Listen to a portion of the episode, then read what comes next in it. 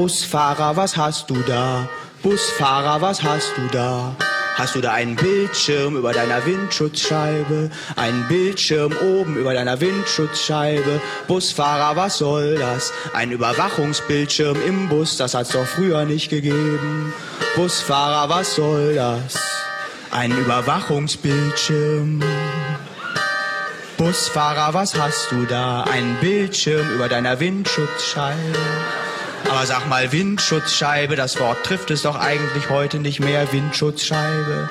Das Wort hat man erfunden, als die Autos noch kein Dach hatten, damit der Wind dem Fahrer nicht vorn in die Augen haut. Frontscheibe heißt das heute oder Frontfenster, aber doch nicht Windschutzscheibe. Wo dein Bus doch längst ein Dach hat und eine Klimaanlage und eine digitale Haltestellenanzeige LED und einen Überwachungsbildschirm, der auf mehrere Kameras im Bus zugreifen kann. Und eine Rampe für Rollstühle. Boah, das nervt vielleicht, wenn die ausgefahren werden muss, diese Rampe für Rollstühle. Wenn mal wieder so ein Rollstuhlfahrer denkt, die nerv ich jetzt mal da in dem Bus, indem ich mich an die Haltestelle stelle und sage, Busfahrer, fahr mal die Rampe aus. Hast ja sonst nichts zu tun. Musst ja bloß bei 40 Grad im Schatten durch den Nachmittagsverkehr. Und ihr da im Bus wartet mal schön, bis die Rampe raus und wieder reingefahren ist. Und dann geht die Tür nicht zu. Was ist denn da los mit der Tür? Boah, das nervt vielleicht. Busfahrer, da warst du mir immer so sympathisch, wie du da mit einer Engelsgeduld diese Scheißrampe ausgefahren hast. Nur damit der Rollstuhlfahrer rein kann. Nur damit der Rollstuhlfahrer sagen kann, behindert ist man nicht, behindert wird man. Ich bin behindert, aber ich kann trotzdem alles machen, was die anderen auch machen können. Sogar in einen Bus einsteigen. Und alle denken sich, ja, dann versuch's am besten gleich morgen mal mit Skispringen. Hast du auch eine Rampe. Boah, Busfahrer, Respekt.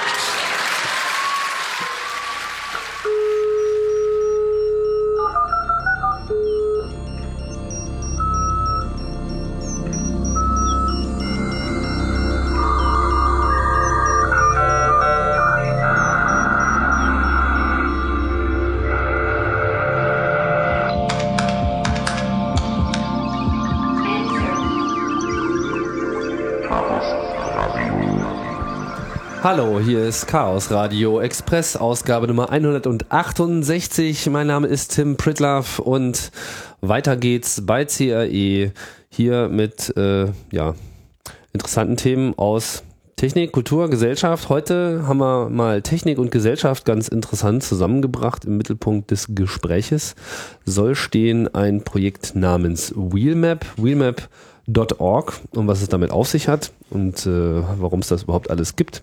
Das erzählen uns heute gleich zwei Leute und ich begrüße Raul, Raul, Raul Krauthausen. Richtig. Was für Hallo. ein Zungenbrecher. Hallo, Raul. Und Christoph, Christoph Bünte. Hallo Tim. Ja, ihr seid beide in diesem ähm, Projekt engagiert. Ähm, worum geht es? Also, das Ganze ist ja eine Art Geodienst für Leute, die mit dem Rollstuhl unterwegs sind. Damit fasse ich das Ganze mal ganz knapp und kurz äh, zusammen, damit schon mal klar ist, worüber es hier eigentlich, äh, worum es hier eigentlich gehen soll. Aber ich glaube, um das Ganze ein bisschen zu verstehen, müssen wir noch ein bisschen weiter ausholen. Raul, wir hatten ja schon mal einen Podcast zusammen, allerdings nicht auf dieser Schiene, ja. sondern im Rahmen der, äh, des Gesellschafterprojektes, was ich ähm, 2009 für die Aktion Mensch gemacht habe. Ausgabe Nummer 10, DG10, ging halt um ja, dein eigentliches Meta-Projekt, nämlich die Sozialhelden, denen ihr ja hier sozusagen beide angehört. Genau. Aber das müssen wir natürlich jetzt hier nochmal kurz zusammenfassen. Worum geht es denn bei der ganzen Geschichte? Bei den Sozialhelden jetzt? Ja, bei den Sozialhelden, weil ihr seid ja hier wohl äh, mal wieder schuld. ähm, gut, die Sozialhelden gibt es seit 2004. Wir sind ein Verein, der versucht, auf innovative Art und Weise soziale Probleme zu bearbeiten, zu lösen oder zumindest Aufmerksamkeit für sie zu generieren. Und ähm, sind äh, vielleicht bekannt dadurch geworden, dass wir in Supermärkten es etabliert haben, äh, Pfandbons zu spenden. In Berlin machen wir das mit Kaisers, in anderen Bundesländern mit Edeka Und ähm, die gespendeten Pfandbons der Kunden ähm, gehen dann an Hilfsorganisationen in Berlin zum Beispiel, an die Berliner Tafel. Und das Projekt ist damals so groß geworden oder ist so groß geworden, dass es ähm, 100.000 Euro im Jahr alleine für die Berliner Tafel generiert. Und ich würde sagen, Mit durch, Pfandbons. mit Pfandbons, genau. Da sieht man mal, was die Leute alles an Flaschen einkaufen und wieder zurückbringen. Und selbst wenn nur jeder Zehnte seinen Bon einwirft, ähm, kommen halt 100.000 zusammen. Mhm. Und Habt ihr da mal eine Statistik gemacht, wie viele das denn nun wirklich tun? ähm, nee, wir haben jetzt einen Durchschnittswert, wie viel ähm, ein Kunde im Durchschnitt spendet. Ähm, das sind um die 1 Euro. Ein Kunde im Sinne von, Also jemand, der Bons einwirft. von, Ähm. von jedem Kunden, den der Supermarkt hat oder von jedem, der Nee, von allen. Also wir, wir erheben das pro Hilfsorganisation. Das heißt, wir Ah. sagen, bei der Berliner Tafel sind es dann 75 Cent pro, pro Bon pro, sozusagen. pro Spende. Pro Spende, okay. Genau. Ja. sind ja manchmal auch mehrere Bons, die ein Kunde äh, einwirft.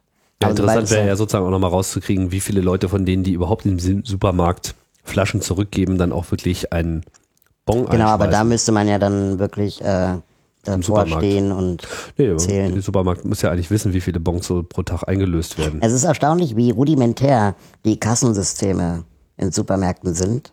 Also wie wenig da wirklich erfasst wird ähm, und wie viel dann auf der anderen Seite doch.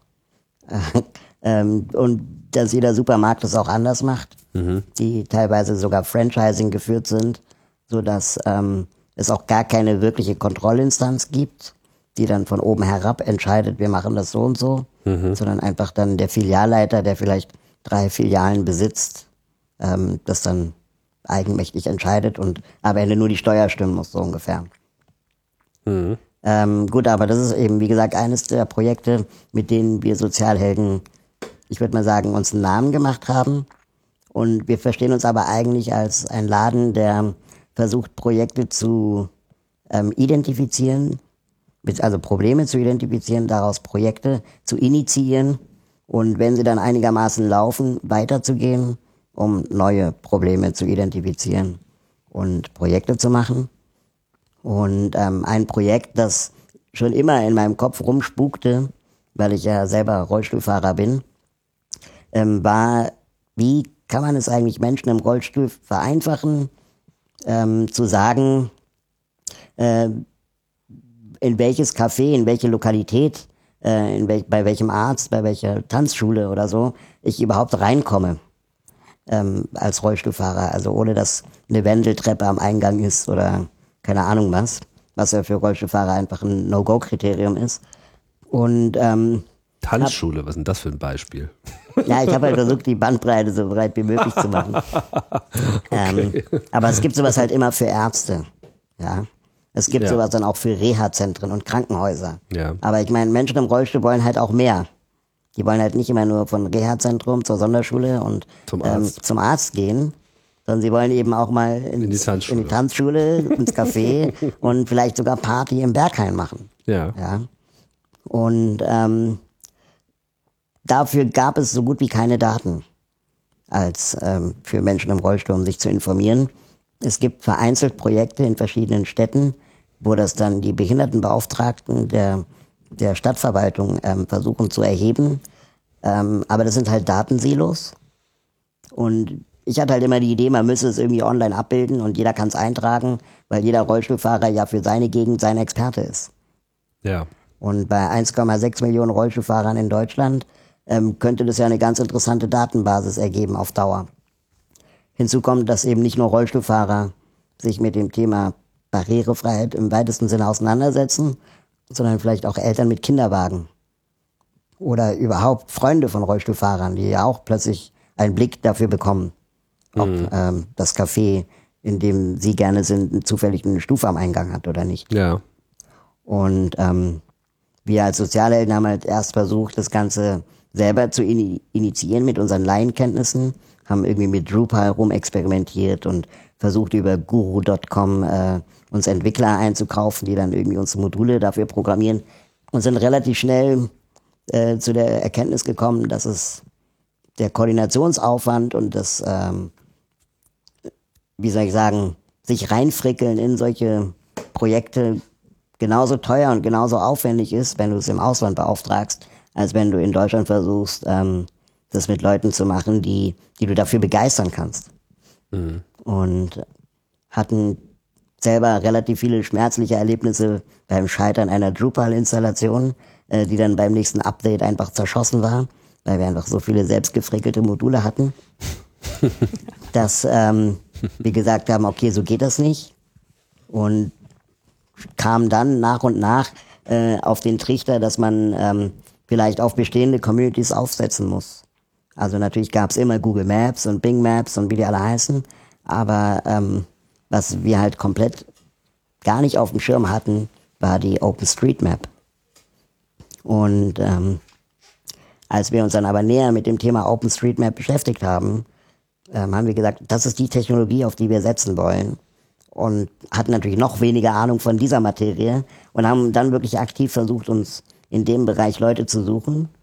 Und glücklicherweise Christoph äh, am Ende gefunden, der uns wirklich dann auch in der Hinsicht die, die ähm, Expertise bringt, um dieses OpenStreetMap-Phänomen und auch die Technologie dahinter zu verstehen.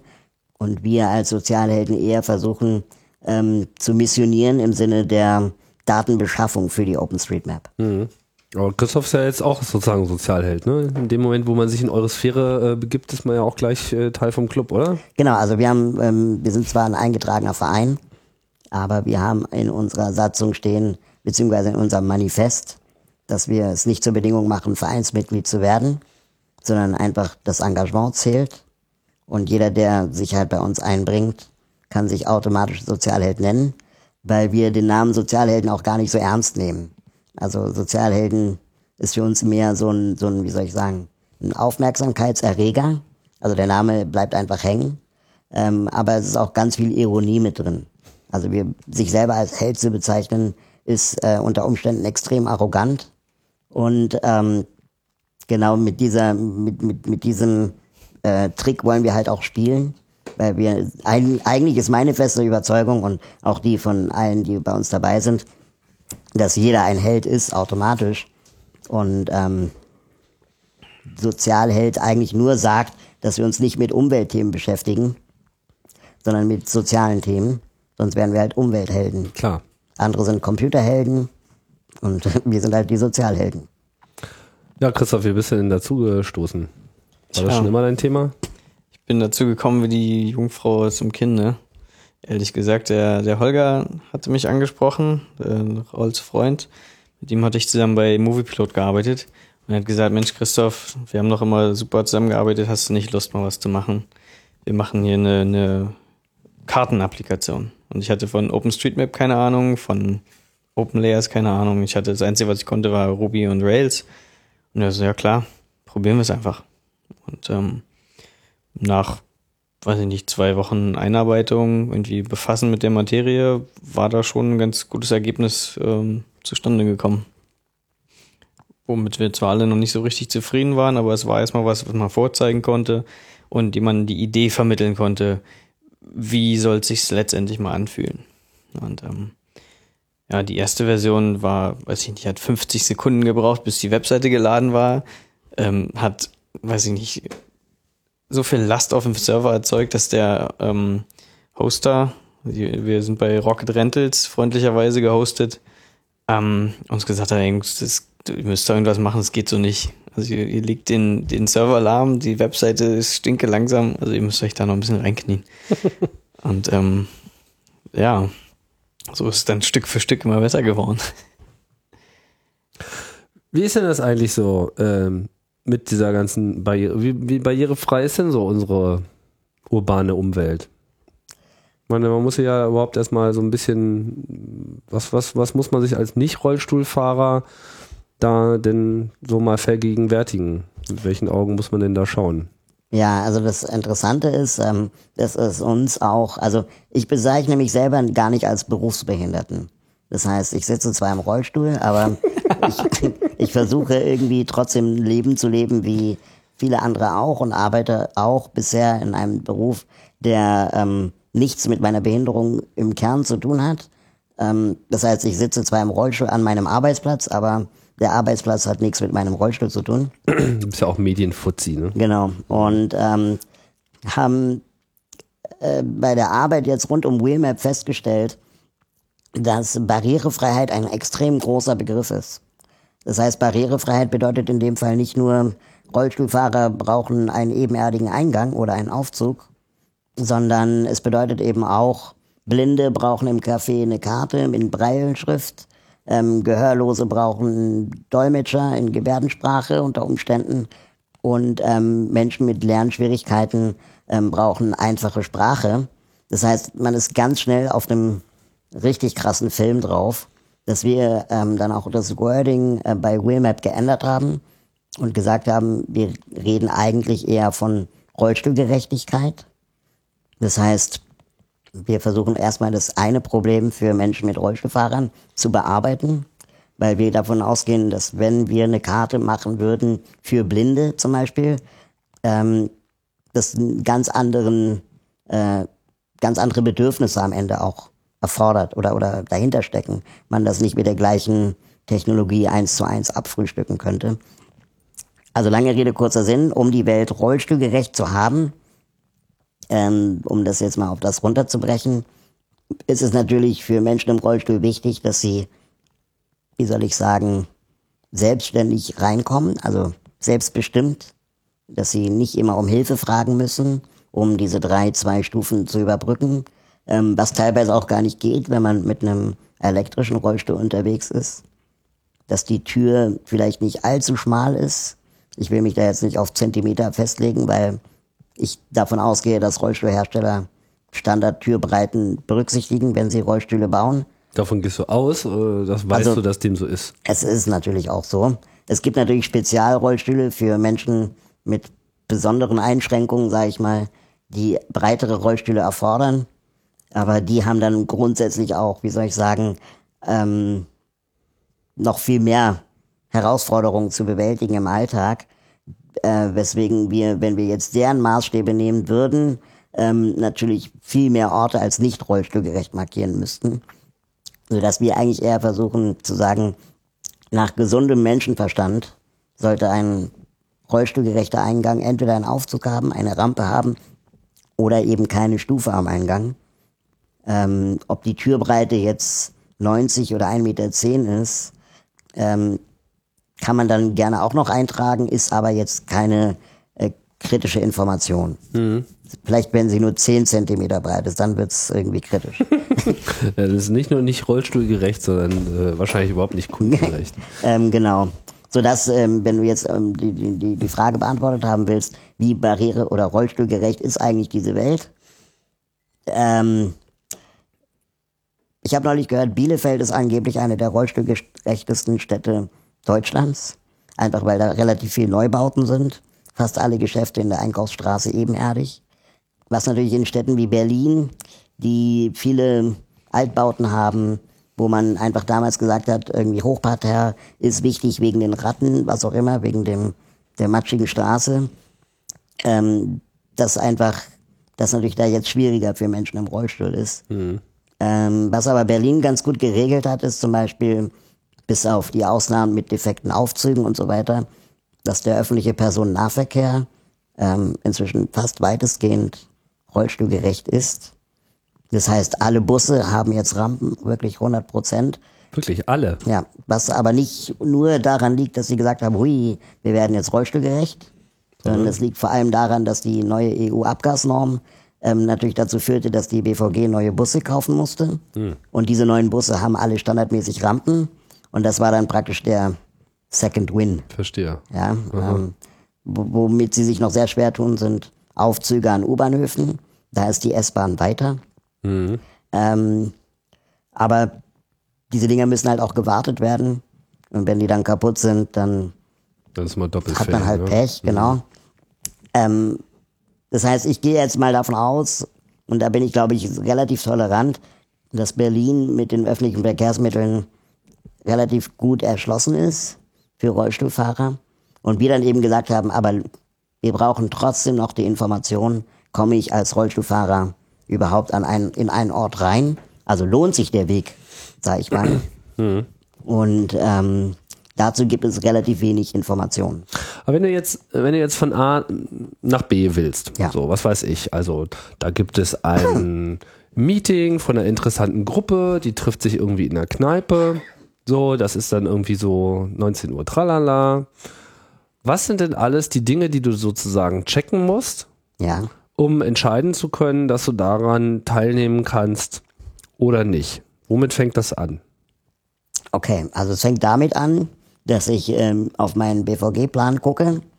Ähm, wo ist der nächstgelegene U-Bahn, S-Bahnhof, ähm, der einen Aufzug hat? Das wäre der erste Schritt. Oft ist es damit verbunden, dass man ähm, entweder zwei Bahnhöfe weiter früher aussteigen muss oder später. Äh, ganz besonders tricky die U1, die nur an jeden fünften Bahnhof einen Aufzug hat. Ähm, und gerade an Knotenpunkten wie Warschauer Straße keiner existiert. Äh, für die S-Bahn, ja. Die U-Bahn hat einen, die S-Bahn nicht. Ah. Das heißt, es gibt Mischbahnhöfe, wo dann eben nur eines dieser beiden Verkehrsmittel rollstuhlgerecht zugänglich ist. Das muss man als Rollstuhlfahrer irgendwann wissen, welche Routen halt gehen. Und dann der zweite Schritt, den ich mache, ist, dass ich dann meistens zu spät, also erstmal unterwegs, ähm, gucke, ob die Aufzüge funktionieren. Ich vergesse es einfach oft, ähm, zu gucken vorher. Ähm, da gibt's aber Websites von der S-Bahn und der BVG, die wir auch auf Wheelmap verlinkt haben, ähm, wo man gucken kann, ob ein Ort, äh, ein Aufzug äh, gerade funktioniert oder eben nicht. Aber in, äh, in Echtzeit werden diese Informationen nicht maschinenlesbar zur Verfügung gestellt. Ich meine, das wäre eigentlich auch Das sind einfach ganz simple HTML-Tabellen, wo dann einfach steht, defekt, nicht defekt. wo irgendjemand das da so reintippt. Ja, die Genau. behaupten zwar, dass sie das teilweise automatisiert hinkriegen, weil die Aufzüge wohl im 5-Minuten-Takt ein Signal schicken, ich funktioniere. Und wenn das Signal eben nicht kommt, dass das dann automatisch irgendwie bei den Lämpchen angeht, was ich aber bezweifle, weil relativ häufig ich der Erste bin, der defekte Aufzüge meldet. ähm, und äh, Ja, ich meine, wenn es diesen Datastream gibt, dann wäre das ja vielleicht mal ganz interessant, den zu kriegen. Ja, richtig. Aber das Problem ist, gerade bei der ähm, S-Bahn in Berlin, dass die Aufzüge nicht der S-Bahn gehören. Also das sind auch sehr, Deutschland ist ja ein Meister da drin, Sachen outzusourcen. Also sie gründen große Konzerne, das nennt sich dann Deutsche Bahn AG, die dann Tochterkonzerne haben, die dann S-Bahn Berlin GmbH heißt, der dann die Gleise und die Waggons gehören. Aber die Bahnhöfe gehören der Deutsche Bahn Stations and Services AG, die in Frankfurt am Main sitzt. und ähm, die sind äh, irgendwie, also die schieben die Verantwortung ständig sich gegenseitig zu. Ja, verstehe. Das heißt, die defekten S-Bahn-Aufzüge müssen in Frankfurt gemeldet werden, die dann in Berlin eine Firma beauftragen, diese Dinger zu reparieren. Ähm, und äh, wenn man dann fragt, warum sind die eigentlich immer kaputt, dann behaupten sie, es wäre der Vandalismus.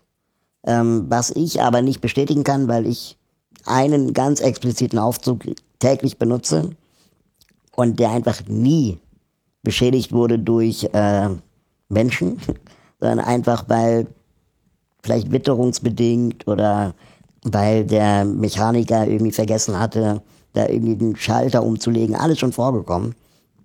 Und die Dinger werden halt auch nicht wirklich gewartet in meinen Augen, sondern die S-Bahn wird immer nur dann, nur dann aktiv, wenn die Dinger kaputt sind. Hm. Und dann tauschen sie die aus. Jetzt gerade S-Bahnhof Griebnitzsee ist dann also für zwei Monate kein Aufzug vorhanden, weil das Ding ausgetauscht wird, wo man sich auch fragt, warum dauert sowas zwei Monate? Also in jedem anderen normalen Haus, Hochhaus, am besten noch Bürogebäude, ähm, ist dieses Ding in einer Woche repariert oder neu installiert. Bei denen dauert es zwei Monate. Ist denn das bei euch schon eigentlich ein, ein, ein Teil der Überlegung, ähm, sozusagen den aktuellen Funktionszustand von F Fahrstühlen zu erfassen? Ähm, es ist extrem aufwendig wahrscheinlich, weil man dann für jeden, also den Stream muss man erstmal haben, die Informationen. Nee, den Stream kann man ja selber erzeugen. Wobei die Daten, die bei der S-Bahn halt drinstehen, ähm, händisch eingegeben werden. Das Nee, heißt, ich rede jetzt gar nicht von den Daten, die man von da äh, vielleicht bekommen könnte, aber dann nie kriegt, weil sie einem das nicht geben wollen oder das nicht hinkriegen, sondern wenn sozusagen Leute, die einfach diesen Fahrstuhl defekt so, meinst du? vorfinden oder Ja. auch äh, im Betrieb vornehmen, vorfinden, das melden.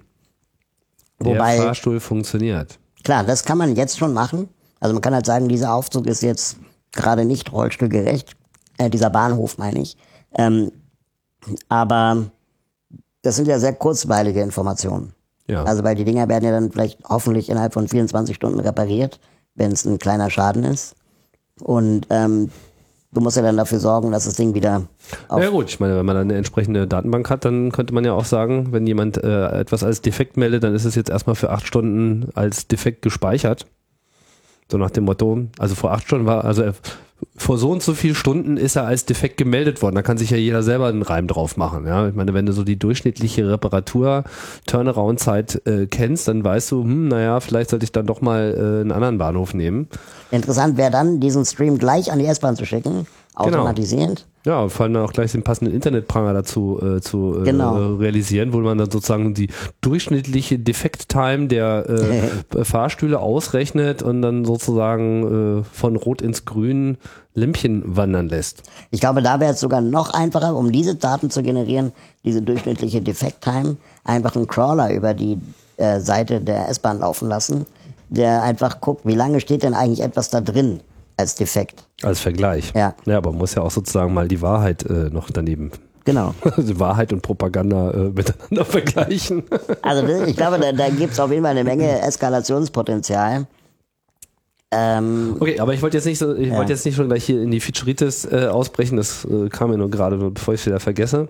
Aber wir waren ja sozusagen immer noch unterwegs. Also du musst erstmal planen, wo, wo kann ich überhaupt langfahren? Ja, welche Bahnhöfe, die in Frage kommen, sind überhaupt rollstuhlgerecht und, und, und können mich da hinbringen? genau. Und dann gehen wir mal jetzt davon aus, du hast so eine Route gefunden und alle Fahrstühle funktionieren. Dann fahre ich in der Regel Also wir sind ja immer noch bei der Planung deiner, deiner so. Reise. Also wessen musst du muss dich ich- sozusagen versichern, um zu wissen, dass du da überhaupt dann teilnehmen kannst? Okay, also angenommen, wir fahren an einen Ort, wo ich nicht weiß, ähm, ob dieser Ort rollstuhlgerecht ist oder nicht, ähm, gibt es zwei Möglichkeiten, dieses Problem zu lösen. Entweder ich fahre mit meinem kleinen Rollstuhl, der aber erfordert, dass ich geschoben werde, dass ich ähm, die Treppen äh, ge- gegebenenfalls hochgetragen werde, ich also nicht selbstbestimmt unterwegs bin. Oder aber ich versuche vorab zu klären, ob ich mit meinem elektrischen Rollstuhl dorthin komme. Ähm, das bedeutet eben, wie gesagt, ich gucke, welcher Bahnhof hat einen Aufzug, beziehungsweise welcher Bus fährt wo lang. Ähm, ich bin inzwischen voll der Busexperte geworden, weil Busse ja meine geheimen Verkehrsmittel geworden sind. Ja. Ähm, und äh, gucke, ob die Aufzüge funktionieren und rufe dann bei der Location an, ob der Eingang stufenlos erreichbar ist oder wie auch immer, ob es irgendeinen Hintereingang gibt. Wissen die Wobei immer? diese Information nicht immer ähm, funktioniert, weil die Leute sagen dann am Telefon, ja, ja, wir sind rollstuhlgerecht, wir haben nur fünf Stufen am Eingang. Ähm, was dann, dann, also ich versuche noch irgendwie die richtige Frage zu stellen, dass die Leute irgendwie darauf kommen. Also inzwischen frage ich, ob der Eingang stufenlos ist, Ja. ähm, was auch nicht immer hilft, weil sie dann vielleicht, keine Ahnung, stufenlos man vielleicht reinkommt, aber dann doch hinten irgendwie eine Wendeltreppe in den eigentlichen Partyraum geht oder so. Ja. Ähm, genau, und das muss man halt im Vorfeld rausfinden. Die verlässlichste Quelle in dem Zusammenhang sind Freunde, die da vielleicht schon mal waren, die sich im Groben daran erinnern. Ähm, in den USA gucken viele bei Google Street View, ob der Eingang halt äh, eine Stufe hat oder nicht. Das ist eine sehr interessante Informationsquelle auf jeden Fall. Nein, in Deutschland darf man das natürlich nicht. Das ist ja alles Das ist schwarz. ja alles verpixelt, genau. ja, das ist ja auch alles ganz böse. Ja. Ähm, ja, Interessant, ne? Wenn man jetzt irgendwie öffentliche Gebäude, wo tatsächlich so Kneipen und so weiter sind, wenn dann irgendein Heini der Meinung ist, er müsste jetzt bei Google Street View dann äh, mal widersprechen und die Daten rausnehmen, das äh, Also wir haben auf jeden Fall in, äh, in die Wheelmap auch schon ein Street View Fenster implementiert. Das heißt, sobald Street View am Start ist, ähm, verstehe, kann man das dann einfach zusätzlich mit einblenden. genau, Ah ja, pfiffig. weil wir einfach davon ausgehen, das ist eine interessante Information für Rollstuhlfahrer. Ja, das war's schon sozusagen. Also das sind so die Dinge. Eigentlich geht es nur um Stufen Genau. und um Türbreiten vielleicht noch und Fahrstühle. Ja, und wenn man ganz ins Detail gehen will, vielleicht noch um die Toilette. Ja, hätte ich jetzt als nächstes gefragt. Genau. Ist ja Wobei, nicht ganz unwichtig, oder?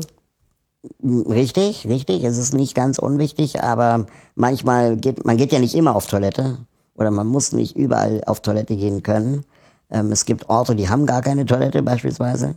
Ähm, und ich glaube, dass bei einem Café es wichtiger ist, einen Kaffee zu bekommen, als auf Toilette gehen zu können. Naja, gut, aber ich meine, das Problem kann ja nun auch Es bedingt sich. so, ja, ne? genau, es Naja. bedingt sich dann halt. ähm, genau, deswegen gibt es auf der Wheelmap die Möglichkeit zu sagen, dieser Ort ist teilweise rollstuhlgerecht. Das bedeutet, ich bekomme zwar einen Kaffee im Café, aber eben die Toilette ist nicht äh, rollstuhlgerecht. Und ähm, es gibt aber natürlich auch Cafés wie Starbucks, McDonalds, die da irgendwie jetzt ein bisschen mehr Bewusstsein für haben, die das dann auch standardmäßig machen. So, dann ko- kommen wir doch vielleicht mal jetzt auf den, auf den eigentlichen äh, Kern hier der äh, ganzen Geschichte. Also, eure Idee war, eine Datenbank zu bauen, eine Geodatenbank, um eben all diese äh, für Rollstuhlfahrer relevanten Informationen zu sammeln. Und über kurz oder lang seid ihr da auf OpenStreetMap gekommen. Ich meine, Genau. Würde fast sagen, das ist schon ein No-Brainer, aber ihr habt eine Weile gebraucht dafür, oder was weiß Ja, weil wir einfach aus dem, aus, aus, aus der, aus dem Problem heraus gedacht haben und nicht aus der Technik heraus. Ja. Also aus der Technik heraus wären wir relativ schnell darauf gekommen. Wir hatten das auch vor Jahren schon mal gehört, dass es das gibt. Ähm, es ist nur, also wir, wir haben selber auch nicht die, die Expertise gehabt zu gucken, irgendwie ist das überhaupt von der Performance her machbar und hatten uns ja auch da am Anfang ein bisschen verhoben, so dass ähm, es im Nachhinein auf jeden Fall der richtige Schritt war, auf die OpenStreetMap zu setzen. Erstens, weil sie extrem schnell wächst. Zweitens, weil die Daten gemeinfrei sind. Ähm, und drittens natürlich, weil jeder da reintragen kann. Also das ist ja der absolute Wahnsinn. und ähm, ich bin inzwischen der totale OpenStreetMap-Fan äh, und bin bereue kein, kein bisschen ähm, das darauf gesetzt zu haben. Ja, Christoph, da kommst du so ein bisschen ins Spiel, ne? Also du bist dann sozusagen mit, mit Schuld äh, gewesen für diese Entscheidung oder war dir zu dem Zeitpunkt schon gefallen? Als ich dazugestoßen bin, war die schon gefallen. Letztlich hat der Nico Hagenburger, auch ein Rails-Entwickler hier in Berlin, die erste Version ähm, entwickelt und ähm, das Grundgerüst stand und auch die letztlich die Designentscheidung dort ähm, mit der OpenStreetMap-Datenbank zu arbeiten. Und ähm, äh, ja, die ursprüngliche Idee war oder dass man alle Daten, die man dort anzeigen will, über eine API anzapfen kann in Echtzeit und es würde alles ganz einfach funktionieren. Man bräuchte vielleicht gar nicht eine eigene Datenbank, weil man will ja nicht so Synchronisierungsprobleme haben. Welche Daten behält man, welche schickt man zurück? Ähm, die Idee war einfach, wir zapfen es für jeden User an aus einer API und wenn er speichert, schicken wir es gleich wieder zurück und wir haben gar keine lokale Datenbank. Ähm, der Zahn wurde uns schnell gezogen, als dann halt mitunter die ähm, API mal drei Tage nicht ver- verfügbar war. Oder aber einfach 50 Sekunden brauchte, um zu antworten. Also theoretisch geht das sozusagen bei OpenStreetMap. Man Theoretisch kann ginge das, jederzeit ja. da theoretisch ran, aber praktisch geht es halt Ja. manchmal einfach nicht wegen Genau. Bodennebel und sonst Genau. Und es war für uns letztlich halt ein No-Go Ja. irgendwie. Und ähm, ja, wir haben dann den Frederik Ramm von der Geofabrik äh, gebeten, uns dort ein bisschen ähm, auf die Sprünge zu helfen, äh, wie wir eine eigene Datenbank äh, so synchron halten mit der OpenStreetMap-Datenbank, dass wir die sozusagen lokal verfügbar haben, aber trotzdem ähm, Daten erheben können und Daten wieder zurückspielen in die OpenStreetMap, aber halt quasi kein Synchronisierungsproblem in dem Sinne haben. Mhm. Also wir schreiben in unsere eigene Datenbank nie rein, sondern wir schreiben immer zu OpenStreetMap zurück und replizieren dann im Zwei-Minuten-Takt die OpenStreetMap-Datenbank wieder zurück in unsere lokale Datenbank. Aber wenn die mal drei Tage nicht läuft, dann geht das natürlich auch nicht, oder? Ähm, das geht nicht über eine über diese API, die wir damals benutzt hatten, sondern die ist relativ zuverlässig, die wir jetzt haben, diese Standard-Abfragemechanismus. Sie nennt sich äh, Osmosis, das Tool, äh, sinngebenderweise, und ähm, diffundiert quasi Daten äh, Differenzen in unsere Datenbank rein. Das ähm, läuft echt ohne Probleme. Äh, Kannst du vielleicht nochmal kurz mal äh, klar machen, wie eigentlich sozusagen die aktuelle Topologie da bei OpenStreetMap ist? Also wo, wo sind welche Daten und an welche Daten kommt man auf welche Art und Weise äh, äh ran und welche dieser Optionen sind für euch äh, entscheidend. Also ich, ich habe ja auch, kann ich auch gleich hier nochmal äh, platzieren, gerade mit dem äh, von euch erwähnten Friedrich Gramm und seinem Kollegen Jochen Topf von der Geofabrik äh, vor einiger Zeit hier schon mal bei CRE eine Sendung gemacht zu OpenStreetMap. Vor einiger Zeit heißt März 2009. Da hat sich viel getan in diesem Projekt, von daher ist wahrscheinlich schon wieder alles outdated. Ähm, Chaos Radio Express 113, OpenStreetMap. Aber äh, vielleicht jetzt mal sozusagen aus dieser Anwendersicht sozusagen, was muss man quasi bedenken und welche Realitäten herrschen da vor, wenn man da jetzt mit so einem Projekt rangeht? Also als Anwender oder als Nutzer von einer API war es am Anfang ein bisschen undurchsichtig, welche Datenquellen können wir nehmen, welche können wir anzapfen und so weiter. Und es gab auf alle Fälle die Standard OpenStreetMap API, die ist auch äh, zuverlässig und schnell, aber die war für unsere Zwecke nicht geeignet, weil man ähm, Daten nicht nach Bounding Box filtern kann. Das heißt, man kann entweder sich alle Nodes geben lassen oder nur einen Node, aber ähm, nicht gib mir alle Points of Interest in einem bestimmten Rechteck auf Also der Karte. Ein Node Das- ist Ein Node kann alles Mögliche. alles Mögliche. Die sind, äh, Kann eine Straße sein, kann ein Haus sein, kann ein Baum sein oder was? es kann ein Baum sein oder ein, ein Haus in dem Sinne nicht. Ähm, die OpenStreetMap unterscheidet zwischen Nodes, Ways und ähm, Relations. Und ein, eine Straße ist letztendlich ein Way, beziehungsweise bez- bestehend aus mehreren Way-Punkten, die aber in einer Relation wieder zusammengefasst ist und die dann auf ähm, deklariert wird, dass es eine Straße ist. Und die hat auch eine Fahrtrichtung und die kann auch ähm, halt äh, andere Attribute haben, dass es eine Bundesstraße ist oder eine Straßennamen, wie auch immer. Genau, maximale Geschwindigkeit. Und letztlich ähm, hat ein Way und ein Node immer Tags. Und Tags können, können alles sein. Es gibt eigentlich keine Restriktionen. Du kannst alles an diese ähm, Nodes ranhängen. Letztlich gibt es aber doch sinngebenderweise irgendwie ähm, so, so, wie, wie nennt man das? Allgemeine Regeln, ne, es sind Konventionen. Konventionen, welche, welche Tags man verwenden sollte. Zum Beispiel für einen Shop oder für Shops aller Art heißt der Tag Shop und das äh, Attribut dafür ist dann halt Bakery oder eine Wäscherei, wie auch immer. Und ähm, unter anderem gibt's halt auch einen Tag namens Wheelchair und es bezeichnet ähm, die Rollstuhlgerechtigkeit eines Ortes. ah, Und der hat äh, letztlich vier Ausprägungen. Das ist Yes, No, Limited oder Unknown. Das habt aber nicht ihr definiert, sondern das gab es schon. Genau, das waren vor uns schon definiert und es wurde auch benutzt, ganz offensichtlich. Und ähm, mit Yes, diesen Daten No, limited. Limited. und Unknown. Und unknown. Ah ja, okay. Wobei jeder Ort, der keinen Wheelchair-Tag hat, automatisch auch als unknown interpretiert wird. Ähm, Klar. was wir aber auch gemacht haben äh, in der Vorfeldarbeit, ähm, uns mit der Community auseinanderzusetzen, machen diese Kategorien Sinn? Und wann ist denn etwas limited und wann nicht? Ja. Und wann ist etwas no und wann nicht? Mit welcher Community? Mit der Mit der OpenStreetMap? OpenStreetMap Community. Ja. Und ähm, haben uns dann praktisch im gegenseitigen Einvernehmen ähm, auf bestimmte Attribute geeinigt. Ähm, die, und das ist ja das Spannende an der OpenStreetMap, ähm, dann auch wirklich international auch so verwendet werden, solange bis sich die Regeln meinetwegen ändern. Das heißt, es gibt ein Projekt in äh, Italien beispielsweise, das äh, die gleichen Tags verwendet. Ähm, und wenn man in Italien Wheelmap aufrufen würde, dann würde anhand der IP-Adresse der Ort ähm, in der Mitte stehen, an dem man sich befindet. Und ähm, die gleichen Informationen würden angezeigt werden wie hier in Deutschland. Also einfach, weil wir uns an die gleichen Regeln gehalten haben. Und das ist das Spannende. Das heißt, man kann gar nicht sagen, ob Wheelmap ein Projekt für Deutschland ist oder nur für Bäcker oder nur für was auch immer, sondern es ist eben ein äh, Globales, interstellares Unternehmen. das einfach da, wo es verwendet wird, funktioniert. Da, wo Daten erhoben werden, funktioniert. Und ähm, wir haben einfach initial ähm, versucht, zu gucken, was sind überhaupt Orte, die für Rollstuhlfahrer interessant sind. Also es sind natürlich, ähm, wie soll ich mal sagen, Denkmäler, ja, ein Denkmal im Kleistpark. Ähm, kann man natürlich jetzt als rollstuhlgerecht markieren oder nicht. äh, oder ein, ähm, eine Ampel. Ja. Es ist nur vielleicht nicht ganz so relevant wie das Café Kleister Ja. oder was auch immer. Und haben versucht mal eine Liste zu machen. Wie viele Orte waren es dann am Ende? 100, ne?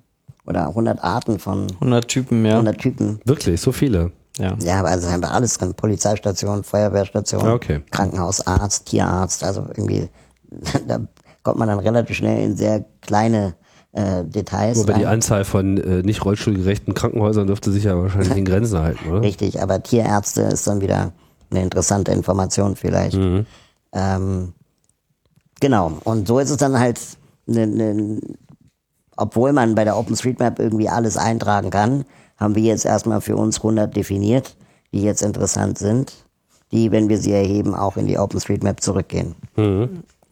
Aber irgendwie eine Gießkannenauffüllstation auf dem Friedhof ähm, eher nicht. Ihr habt ja, das kann ich ja gleich vorwegnehmen, ähm, so eine iPhone-Applikation auch in äh, Entwicklung. Ja. Zum Zeitpunkt dieses Gespräches, zum Zeitpunkt der Veröffentlichung dieses Gespräches könnte es sogar sein, dass es bereits äh, öffentlich und verfügbar und herunterladbar ist. Wenn dem so ist, dann äh, findet sich hier auf jeden Fall auch ein Link in den äh, Shownotes zu dieser Sendung.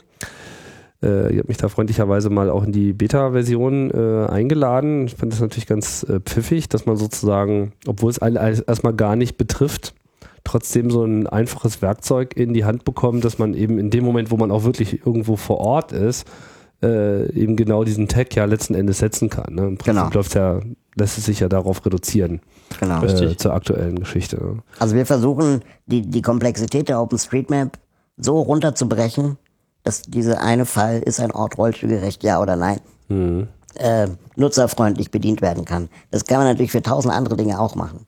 Also man könnte jetzt sagen, Raucherkneipe, ja, nein, Club Mate vorhanden, ja, nein.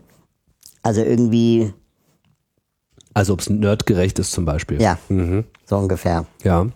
Ist ja auch eine Behinderung. Oder, oder, oder eine Gabe, man weiß es nicht, ja, Kann zu Einschränkungen führen, auf jeden Fall. wenn man es nicht trinkt. Und wenn man keine Clubmate hat. Ja, genau. Dann funktioniert der Nerd nicht mehr so richtig.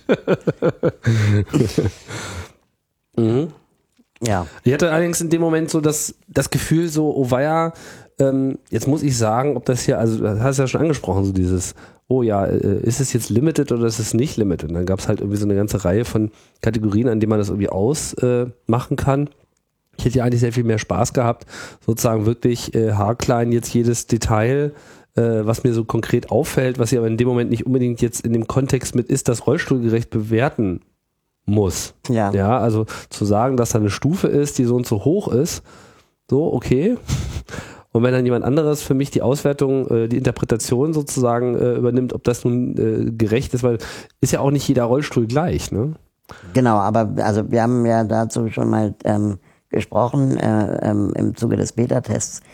Ähm, wir haben das auch nochmal intern diskutiert, ob man das vielleicht nochmal hätte anders abfragen können müssen, ob wir mit dem Launch der App warten sollten und haben dann aber eigentlich uns dafür entschieden zu sagen, ähm, okay, wenn wir denken würden wie ein Startup, ja, also das jetzt vielleicht nicht unbedingt gewinnorientiert ist, aber von der von der von der Schlankheit der, der des, Rele des Releasen von Software und und der Weiterentwicklung und der irgendwie auch auf Nutzer hören, ähm, wollen wir eigentlich eher versuchen, Dinge so schnell wie möglich zu veröffentlichen und dann auf das Feedback zu reagieren und gucken irgendwie, gibt es vielleicht Dinge, die von der Prioritätenliste wichtiger sind Ja klar, als ist, ist, ja, ist ja vollkommen nachvollziehbar. Zumal es ja auch äh, klar ist, in dem Moment, wo es dieses akzeptierte Tag in der OpenStreetMap-Welt bereits gibt, Genau. wäre es ja geradezu ein, ein, ein Fehler, äh, das sozusagen links liegen zu lassen, weil das ist sozusagen der, der least, äh, wie sagt man, kommenden Denominator. Ja? Also wenn man sich auf sonst nichts einigen kann, dann kann man sich zumindest darauf einigen.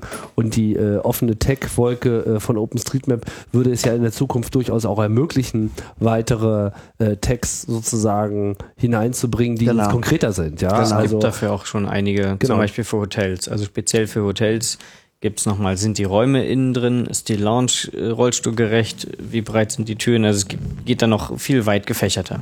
Aber letztlich ist, sag mal, der Wheelchair-Tag an sich erstmal so, generell komme ich ins Gebäude Ja, rein. aber wer, wer, wer legt denn das fest? Also gibt es da so eine eigene Wheelchair-Tag-Community oder seid ihr da jetzt schon, habt ihr jetzt schon Definitionsmacht übernommen mit diesem Projekt? Nee, die Definitionsmacht, wir haben uns hier eher unterworfen. Es gibt ähm, viele Uni-Projekte, die sich damit auseinandersetzen. Die Uni Heidelberg ähm, tut sich da mit äh, Navigation irgendwie relativ äh, engagieren. Und ähm, es gibt noch die Uni München, die auch auf die OpenStreetMap setzt, die da auch irgendwie zu diesem Thema zumindest versucht hat, ähm, beizusteuern. Und wir reden natürlich auch mit vielen Rollstuhlfahrern zu diesem Thema. Wobei das Problem ist, das Thema kann ganz schnell ganz komplex werden. Also wir, wir reden hier von Zentimeterbreiten bei Wendekreisen neben der Toilette links, rechts und Unterfahrbarkeit des Waschbeckens ja, nein. Ja, und Betthöhe im Hotelzimmer 207. Ja. Ja. Ähm, also das ist natürlich, wenn das die Behörden erfassen, dann gehen die mit 40-seitigen Fragebögen vorher angemeldet irgendwo hin und äh, dauern, brauchen zwei Stunden, bis sie irgendwie das alles erfasst haben. Und wir sagen, ja, kann man machen. Diese Daten sind sicherlich besser, als wenn irgendwie ein Standardnutzer das einträgt. Aber man generiert keine Masse. Und ähm, auch relativ schwer Relevanz, weil die gehen ja dann eher in die Örtlichkeiten, wie soll ich sagen, die halt so eine Behörde für wichtig erachtet, aber das Berghain werden sie garantiert nicht erfassen, Ja. weil sich da ja auch kein Beamter reintraut. Ja? Also das ist so, ähm, wo wir einfach versuchen, dann auch das wieder auf eine Nutzbarkeit runterzubrechen. Und wir werden da sicherlich auch anecken in der Szene, aber dann sollen die sich bitte einbringen. Also das ist jetzt unser Beitrag und wir sind natürlich für Ohren offen, also äh, haben offene Ohren für Verbesserungsvorschläge. Aber immer zu sagen, ja, das geht aber nicht, weil, dann ähm, ist es immer ein Blocker. Klar. Aber letztlich gibt's ja ähm, in der OpenStreetMap diesen Proposal-Prozess, ähm, da erstellt man einfach eine Wiki-Seite und sagt, ich hätte jetzt gerne einen neuen Tag, den würde ich so und so benennen und mit den und den Ausprägungen und der soll das und das transportieren. Und dann kann sich da alle Leute zu Wort melden und können sagen, das finden wir gut, das finden wir schlecht oder das könnten wir besser machen. Und ähm, letztlich, vielleicht wird sich sowas entwickeln, wenn einfach die Wheelchair-Tags so weit verbreitet sind, dass es nicht nur graue Punkte gibt, sondern halt äh, viele bunte auf unserer Karte, dass die Leute sagen, gut, das ist jetzt schon mal ein Grundrauschen, wir wissen die Orte, welche ich besuchen kann, aber es wäre jetzt noch schön, die und die Informationen zu haben. Und dann, mein Gott, hindert ja niemanden daran, neue Tags zu erfinden oder weitere Tag-Ausprägungen für Rollstuhlgerechtigkeit. Und was wir halt auch jetzt schon anbieten, ist ein Kommentarfeld an jedem Ort, wo ich nicht sage, hm, der Kaffee ist hier besonders lecker, sondern wo ich sage, Cinemax äh, Potsdamer Platz ist rollstuhlgerecht bis auf Kinosaal 3, 5 und 7.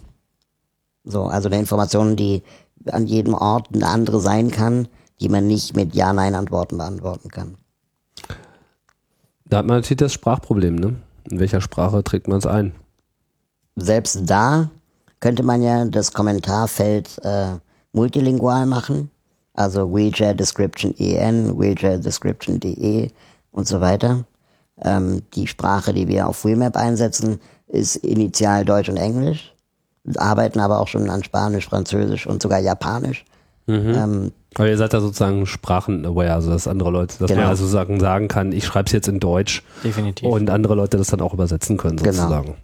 Okay. Ja, pfiffig. Was, ähm, ähm, blum. du hast schon erwähnt hier, äh, es gibt sozusagen äh, bei Ämtern und Behörden durchaus auch äh, 40-seitige Fragebögen ähm, mit den ähm, Barrierefreiheit jetzt in Bezug auf Rollstuhlfahrer oder eben auch andere Barrieren durchaus auch erfasst werden können. Das heißt, es gibt auch schon Daten. ja.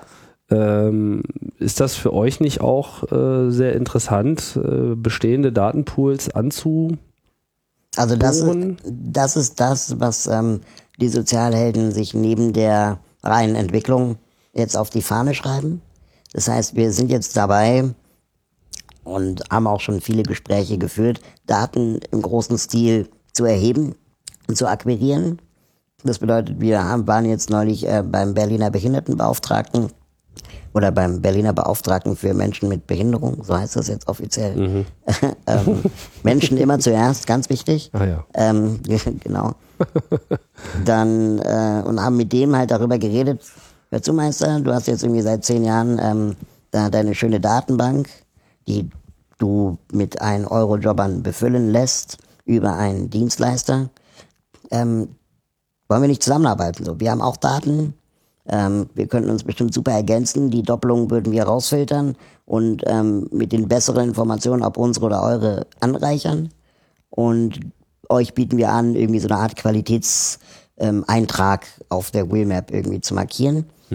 Unter der Bedingung, dass das Ganze dann aber auch gemeinfrei wieder in die OpenStreetMap zurückgekippt werden kann. Ähm, war er jetzt ähm, angetan von der Idee und hat auch, äh, wie soll ich sagen, sich der Open Data irgendwie ähm, eher bekannt als, also mehr bekannt als wir dachten. Ähm, aber dahinter stecken natürlich auch viele rechtliche Fragen. Also er hat jetzt, wie gesagt, einen Dienstleister, der für ihn diese Daten mit 1 Euro Jobbern erhebt. Das heißt, sowohl das Arbeitsamt hat Interesse an der Verwendung dieser Daten, weil sie ja die 1 Euro Jobber finanzieren. ähm, der Dienstleister hat Interesse an diesen Daten, ähm, weil sie ja letztendlich das Ganze koordinieren und die Termine mit den Besichtigungen machen. Der Auftraggeber ist aber der Berliner Beauftragte für Menschen mit Behinderungen. So dass es irgendwie extrem interessante Interessens- und juristische Fragen gibt, ähm, die wir jetzt versuchen nach und nach mit denen zu klären. Also von wegen, also sein ganz implizites Interesse war, und das war dann auch im Gespräch rausgekommen, dass er will, dass diese beiden Projekte zusammenarbeiten. Das ist das Interesse, das er als Mensch, äh, als, als Behindertenbeauftragter hat. Ähm, und wenn das nicht funktioniert, dann muss halt das Projekt, das er beauftragt, ähm, überlegen, sich gute Argumente überlegen, warum nicht. Warum funktioniert die Kooperation nicht? Und ähm, er war auch schon ein bisschen, wie soll ich sagen, ähm, auf unserer Seite gefühlt. und ähm, diese Beobachtung machen wir halt an vielen Stellen. Also auch in anderen Städten ähm, werden diese Daten mit mühevoller Kleinstarbeit erhoben. Wir haben einen auf der Reha-Messe getroffen in Düsseldorf, ähm, der seit zwölf Jahren ähm, Orte erhebt und er hat in zwölf Jahren 4000 Orte erfasst. Was ich persönlich jetzt ähm, einzeln betrachtet ist 4000 viel, einzeln betrachtet ist zwölf Jahre viel, aber in zwölf Jahren 4000 Orte ist jetzt nicht so viel. Also das generieren wir in drei Monaten. Ähm, oder in vier. Na gut, aber die Datentiefe ist eine ganz Genau, aber die andere. Datentiefe ist natürlich eine ganz andere. Weil er sich sozusagen alles Mögliche anschaut. Ja, wie gesagt, Betthöhe im Hotel und äh, Ja. Wendekreis links, rechts an der Toilette. Ähm, aber es wirkte so ein bisschen, als ob es ähm, besessen, also da schon fast eine Besessenheit da äh, äh, zu spüren. Und als wir ihn fragten, so, ey, wollen wir die Daten nicht irgendwie austauschen und wir verlinken auf deine Detailtiefe, dann meinte er, nee, das geht nicht, wegen ähm, die Daten kann man so nicht als Datendump äh, rüberspielen. Warum? Und äh, ich fürchte, weil er das einzeln in HTML programmiert hat. Ah, keine wirkliche Datenbank Genau. sozusagen. Ähm, so, so sah jedenfalls die Seite am Ende auch aus. Ja. Ähm, aber er bekommt halt Geld von der Regierung, also von der Tourismuszentrale ähm, seiner Region. Ich will jetzt hier keine Namen nennen. Ähm, und das heißt, überall in Deutschland entstehen Datensilos, ja. Also die dann mit Fördergeldern finanziert werden und die Dienstleister, die diese Daten halt erheben, hoffen, dass die Fördergelder über die nächsten zwei Jahre hinaus noch verlängert werden. Wenn aber nicht, und das passierte beispielsweise in Niedersachsen nach der Expo 2000, wo man auch irgendwie 8000 Orte als äh, rollstuhlgerecht markiert hatte und die Expo war vorbei und das Messegelände war tot, ähm, wurden natürlich auch die Daten nicht weiter gepflegt. Und das ist natürlich irgendwie aus Sicht der Daten und aus Sicht von Nerds wie uns ähm, ein extremes Mega-Fail. Ja? Also ich meine, Ungerecht den Daten gegenüber. genau, Man muss die weiterpflegen. richtig. Und ich meine auch Genau, das ungerecht. ist wahrer Datenschutz. Man Ja. muss sich um, die Daten kümmern. Und und es ist auch ungerecht den Leuten, die diese Daten mühsam erhoben haben. Also weil der Wert einfach verpufft. Ja? Und ähm, ich finde, ich ich sehe einfach aber auch wirklich kein Geschäftsmodell zu sagen, ich verkaufe Daten, ob ein Ort rollstuhlgerecht ist oder nicht. Geschäftsmodelle. Und das ist aber der Grund, warum es ständig diese juristischen Probleme gibt, dass die Leute sagen, ja, aber wir könnten die Daten ja irgendwie mal irgendwann verwerten, so. Ja, könntet ihr, aber es wird nie jemand geben, der euch diese Daten abkauft, weil dafür ist die, der, der, der, der Kundenstamm zu gering. Ja, man könnte wahrscheinlich viel eher Geschäftsmodelle um Rollstuhlgerechtigkeit, Barrierefreiheit im weitesten Sinne stricken, indem man daran arbeitet, die zu lösen, die Probleme, die äh, Barrierefreiheit betreffen, ja. Anstatt Daten zu verkaufen, wo drauf steht, hier sind überall Mauern. Ja, genau. Also das ist einfach ähm, Einfach einreißen. und genau, und daran arbeiten wir gerade. Und wir, wir, wir missionieren auf einer gewissen Art und Weise erfolgreich, merken aber auch, wie weit viele Menschen auch noch zurück sind. Also wenn man sich anguckt, mit was für Computern Behindertenbeauftragte arbeiten und mit was für einer Personaldecke, wundert mich das natürlich nicht, dass Wieso, was denn mit den Computern? da nichts passiert. Es sind halt alte Krücken, die ähm, gerade mal Internet hatten. Und die surfen auch beim Internet Explorer 6. Also das ist irgendwie so, Ah, verstehe. ähm, das ist halt ein Pain. So. so Ebay-Ware. Ja. Was, ähm, wie viele, äh, hast du nicht eine Zahl im Kopf, wie viele Leute in Deutschland auf den Rollstuhl angewiesen sind? 1,6 Millionen. 1,6 Millionen. Ja.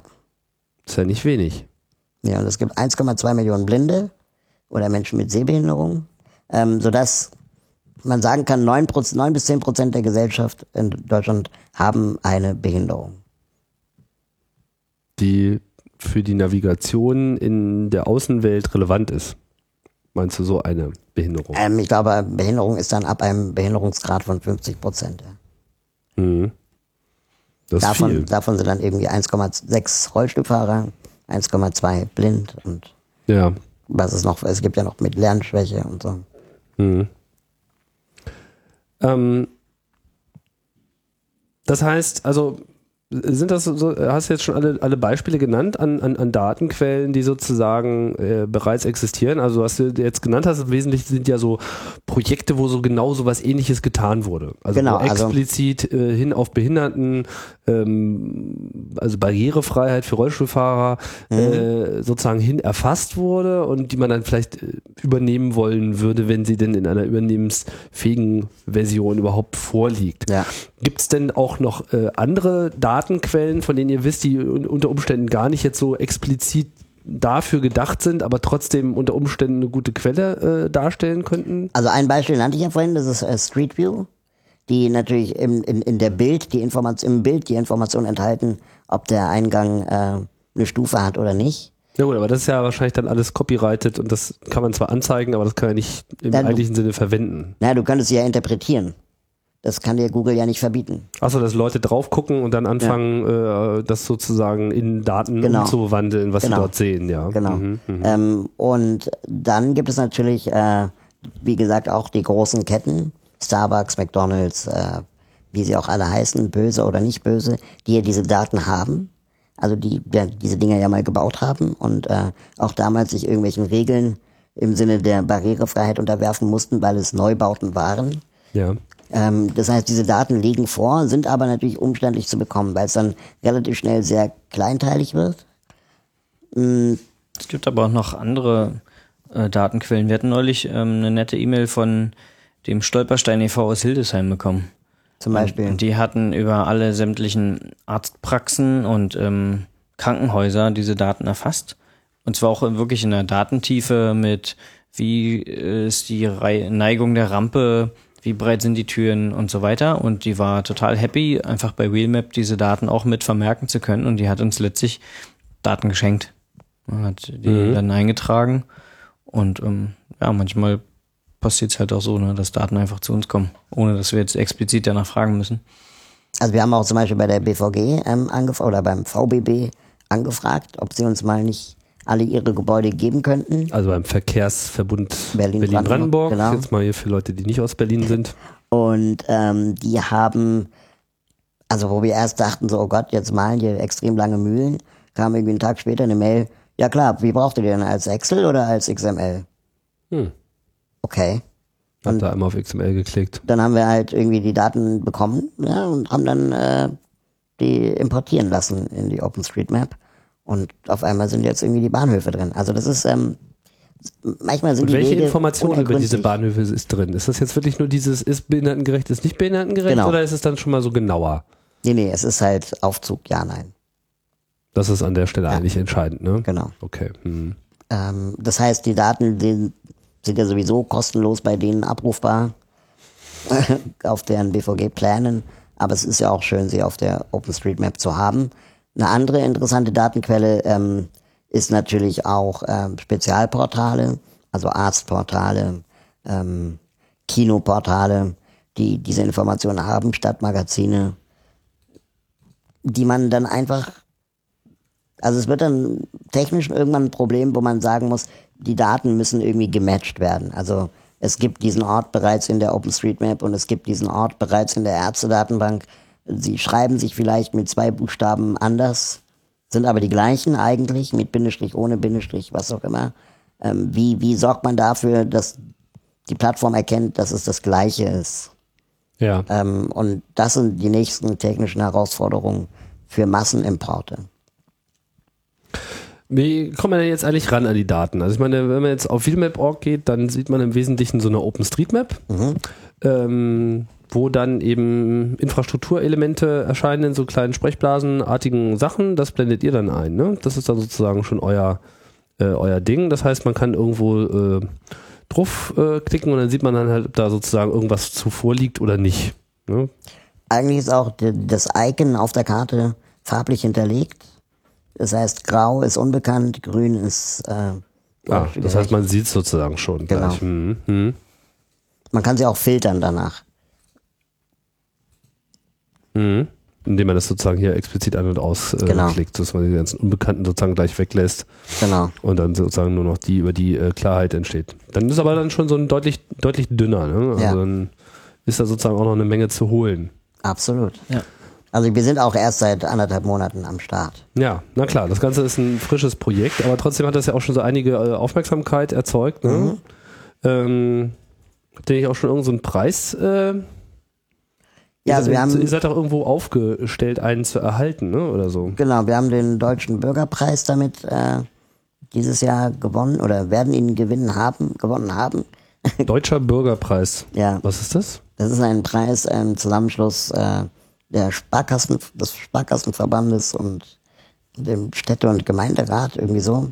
Ja. die halt sich, ähm, also die schon seit ein paar Jahren den Bürgerpreis vergeben, wo es darum geht, Leute auszuzeichnen, die sich engagieren. Und dieses Jahr stand es unter dem Motto helfen, glaube ich. Ähm, oder helfen, schützen, Leben schenken. Irgendwie so. Ja. Ähm, und wir helfen praktisch mit Wemap Menschen im Alltag, im Rollstuhl äh, zu überleben, ähm, beziehungsweise irgendwie klarzukommen. Und ähm, haben da den Publikumspreis gewonnen bei der MeinVZ-Gruppe, der ähm, da irgendwie, ja, wie soll ich sagen, wo man dort abstimmen konnte auf deren Plattform. Ah ja, verstehe. Ähm, ein klassisches Online-Voting. Mhm. kann man jetzt äh, ja sich zu denken, was man möchte. Na gut, ist halt ein Preis. Ist halt ein es Preis, hilft, hilft genau. euch ja auch äh, äh, vorwärts Aufmerksamkeit zu äh, erzeugen und ich weiß nicht, ist er irgendwie noch dotiert? Gibt es da irgendwie mehr als Ruhm und Ehre? Also der ist mit 5000 Euro dotiert, ähm, was wir, wo wir versuchen, dieses Geld natürlich in die Entwicklung sofort wieder reinzustecken, Weiterentwicklung von Wheelmap. Und der Sozialhelden e.V. finanziert sich auch bisher ausschließlich über Spenden und Wettbewerbe. Und ähm, das ist praktisch jetzt ein, ein Wettbewerb für dieses Projekt, womit wir das dann auch weiterführen. Letztes Jahr konnten wir das Ganze auch erst starten, weil wir letztes Jahr den Deutschen Engagementpreis gewannen, der mit äh, 10.000 Euro, glaube ich, dotiert war. Und ähm, damit haben wir dann initial mit der Entwicklung angefangen.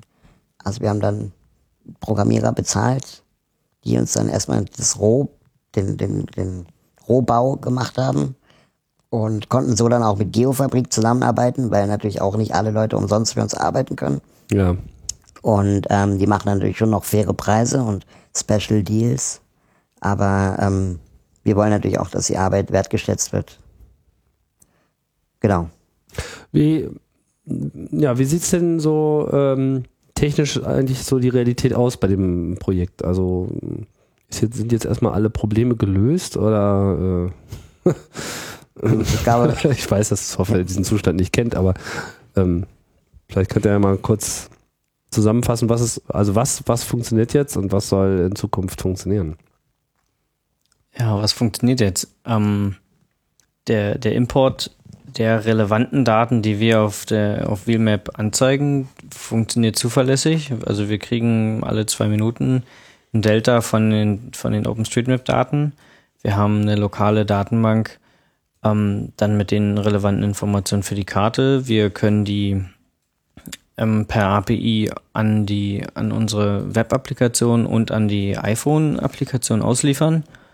Und wir können Änderungen und, und neue, neue Daten sozusagen entgegennehmen und speisen sie halt über, über eine API auch wieder zurück nach OpenStreetMap ein. Mhm. Aber ähm, wie es am Anfang immer so ist, make it run, then make it fast. Es läuft jetzt. Wir sind jetzt inbegriffen, das Ganze halt noch ein bisschen schneller zu machen, wo- wobei wir in den letzten zwei Wochen schon gute Erfolge erzielt haben. Und dann muss man halt auch mal ein bisschen mit der Hake durch den Code gehen und ähm, naja, die, die Verwerfung, die man da so äh, verbrochen hat, ja, damit es erstmal funktioniert, natürlich nachträglich noch so ein bisschen wieder gerade ziehen. Mhm. Einfach weil, wenn man so komplett neu in so eine Thematik einsteigt, programmiert man halt auch Dinge, die so eigentlich nicht gedacht waren, auch von den Leuten, die die Bibliothek so anbieten. Und ja, dann wird einem dann später auch klar, warum. Und dann muss man es halt auch mal wieder korrigieren. Und ja, so ein bisschen Gardening noch, aber so die Grundfunktionalität steht eigentlich und wir sind damit auch eigentlich zufrieden. Wo wollt ihr hin? Was, was ist so das, das, das ist the big picture und wo könnt ihr noch Hilfe gebrauchen vor allem? Also the big picture ist auf jeden Fall, dass wir eine Lösung finden, wie man massenhaft Daten importieren kann, ohne Dubletten in der OpenStreetMap zu erzeugen. Ähm, dann als nächstes kann man, man kann dieses Ding halt super, ähm, wie soll ich sagen, ausbauen. Also man kann überlegen, baut man jetzt irgendwie Check-ins ein, so wie bei Foursquare Places, keine Ahnung was, oder fängt man an, irgendwie so eine Art Botschaftermodell aufzubauen, wo man sagt, okay, wir versuchen so eine Art Community-Spiel daraus zu machen. Wer hat die meisten Orte in welcher Region getaggt und wird von wem verfolgt, so ungefähr. Ähm, man kann versuchen, so auch sogenannte ähm, barrierefrei Treffs zu organisieren, dass man einfach dann auch versucht, mit den Leuten, die diese Daten bereitstellen, irgendwie in Kontakt zu treten und zu sagen, ähm, hör zu, wir wollen doch alle das Gleiche. Wir wollen eben nicht nur Daten erheben, sondern vielleicht auch dafür sorgen, dass Orte, die bisher nicht rollstuhlgerecht waren, werden, also rollstuhlgerecht werden. Was kann man tun? Also, dass man auch in so eine Richtung mal denkt, was dann aber schnell wieder offline wird, praktisch. Ähm, und natürlich ist es auch so, dass, ähm, wie soll ich sagen, iPhone ist schön und gut, ja, kann man machen. Ähm, wir wissen aber auch irgendwie, wie viele Prozent haben denn eigentlich ein iPhone und wie viele Prozent besitzen in Wirklichkeit ein Nokia-Handy. Ja, also und irgendwie, warum gibt es Wheelmap noch nicht auf einem Nokia-Handy und warum gibt es Wheelmap noch nicht auf einem Android-Handy und wo auch immer. Und da bräuchten wir immer irgendwie Support im Sinne von fürs iPhone entwickeln ist leicht, leichter bisher als für andere Anwendungen, ähm, weil wir auch selber alle iPhones besitzen, sage ich jetzt mal, und das irgendwie so in unserer Realität stattfindet, aber wir wissen auch da draußen eben nicht, nicht zwangsläufig. Und das heißt, ist es jetzt sinnvoll, eine Mobile-Website zu haben oder bräuchten wir jetzt für jedes Gerät eine eigene Software? Ähm, und all sowas sind jetzt Dinge, die wir versuchen, an die wir versuchen uns ranzutasten, aber irgendwie auch ohne uns zu überheben oder verhe zu verheben. Ähm, weil wir eben, wie gesagt, auch immer von der Hand in den Mund leben. Also Klar. das ist ja fast alles Ehrenamt, was wir machen. Also ihr könnt noch Programmierer gebrauchen. Aber ihr könnt auch Daten gebrauchen. Genau, also Daten sind, glaube ich, wichtiger. Ähm, Programmierer sind auch wichtig. Ähm, man muss sie halt entsprechend verknüpfen, koordinieren, verbinden und dann äh, auch wirklich versuchen, sie nicht einzeln zu überlasten. Aber was für Daten stehen denn sozusagen auf eurer Wunschliste ganz oben? Also am, am geilsten wäre es natürlich, dass sich alle Leute da draußen irgendwie die iPhone-App runterladen, wenn sie ein iPhone haben und selbstständig ihre Gegend taggen.